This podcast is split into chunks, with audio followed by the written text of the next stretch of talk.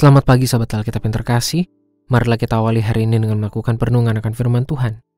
Bacaan Alkitab kita pada hari ini berasal dari Kolose pasal yang kedua, ayat 16 sampai 19. Karena itu, jangan biarkan orang menghakimi kamu mengenai makanan dan minuman atau mengenai hari raya, bulan baru, ataupun hari sabat. Semuanya ini hanyalah bayangan dari apa yang akan datang, sedangkan wujudnya ialah Kristus. Jangan biarkan kemenanganmu digagalkan oleh orang yang pura-pura merendahkan diri dan beribadah kepada malaikat, serta mengagung-agungkan penglihatan-penglihatan dan tanpa alasan membesar-besarkan diri oleh pikirannya yang duniawi.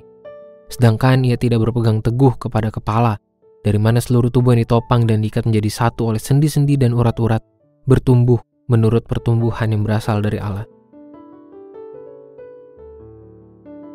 Mengalami disorientasi adalah hal yang sangat mungkin terjadi tanpa disadari oleh orang yang mengalaminya. Contoh umum yang marak muncul adalah orang yang tersesat di tengah hutan akibat kesalahan keputusan melihat jalan. Biasanya, ia baru menyadari bahwa ia sedang mengalami disorientasi setelah beberapa lama ia salah dalam mengambil keputusan. Hal ini pun dapat terjadi dalam perjalanan kehidupan, yakni ketika seorang manusia kehilangan arah kehidupan dan makna dari setiap proses kehidupan yang ia lakukan. Itulah mengapa setiap orang perlu memiliki daya kritis atas kehidupannya, secara khusus dalam menjalani proses kehidupan beriman sebagai pengikut Kristus.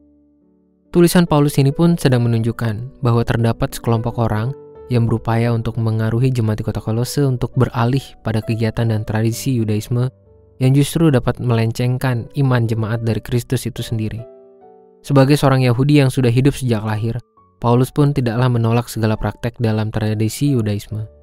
Namun, sebagai orang yang sudah mengalami perjumpaan dan diubahkan oleh Kristus, Paulus memahami bahwa seluruh tradisi iman yang ia warisi dalam Yudaisme sudah tergenapi dalam Kristus. Artinya, segala hal semestinya bermuara pada Kristus itu sendiri. Itulah mengapa Paulus sangat mengharapkan seluruh jemaat di kota Kolose agar tidak termanipulasi oleh gerakan-gerakan pengajaran yang kesannya baik, namun justru mengalihkan perhatian umat dan menjauhkan mereka dari sang kepala, Kristus. Sahabat Alkitab, Tulisan Paulus ini sangat perlu kita maknai secara personal. Pasalnya tidak dapat dipungkiri bahwa banyak hal yang muncul dalam kehidupan kita yang dapat mengalihkan perhatian utama kita dari Kristus. Di tengah perkembangan zaman yang sangat mudah mendapatkan informasi, kita perlu memiliki daya kritis untuk mencermati beragam pengajaran maupun ajakan yang terkesan baik, padahal dapat menjauhkan kita dari Kristus. Bahkan, hal yang sangat fundamental namun mungkin saja masih minim dikritisi adalah mengenai orientasi diri kita sendiri dalam menjalani hidup beriman kepada Kristus. Kita perlu menilik ke dalam diri sendiri, apakah setiap laku kehidupan dan tindakan beriman yang kita lakukan masih berorientasi penuh kepada Kristus atau justru menempatkan kenyamanan diri kita sebagai yang paling utama. Marilah kita berdoa. Ya Tuhan, sebagai umatmu yang penuh dengan segala keterbatasan, kami mengakui, entah sadar maupun tidak sadar, bahwa kami kerap mengalami disorientasi. Alih-alih mengutamakan Kristus dalam kehidupan kami, kami justru mengedepankan kenyamanan dan keinginan diri kami sendiri.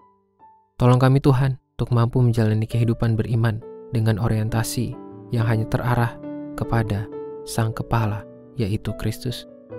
Tolong kami Tuhan, agar kami mampu untuk terus bertumbuh di dalam Kristus.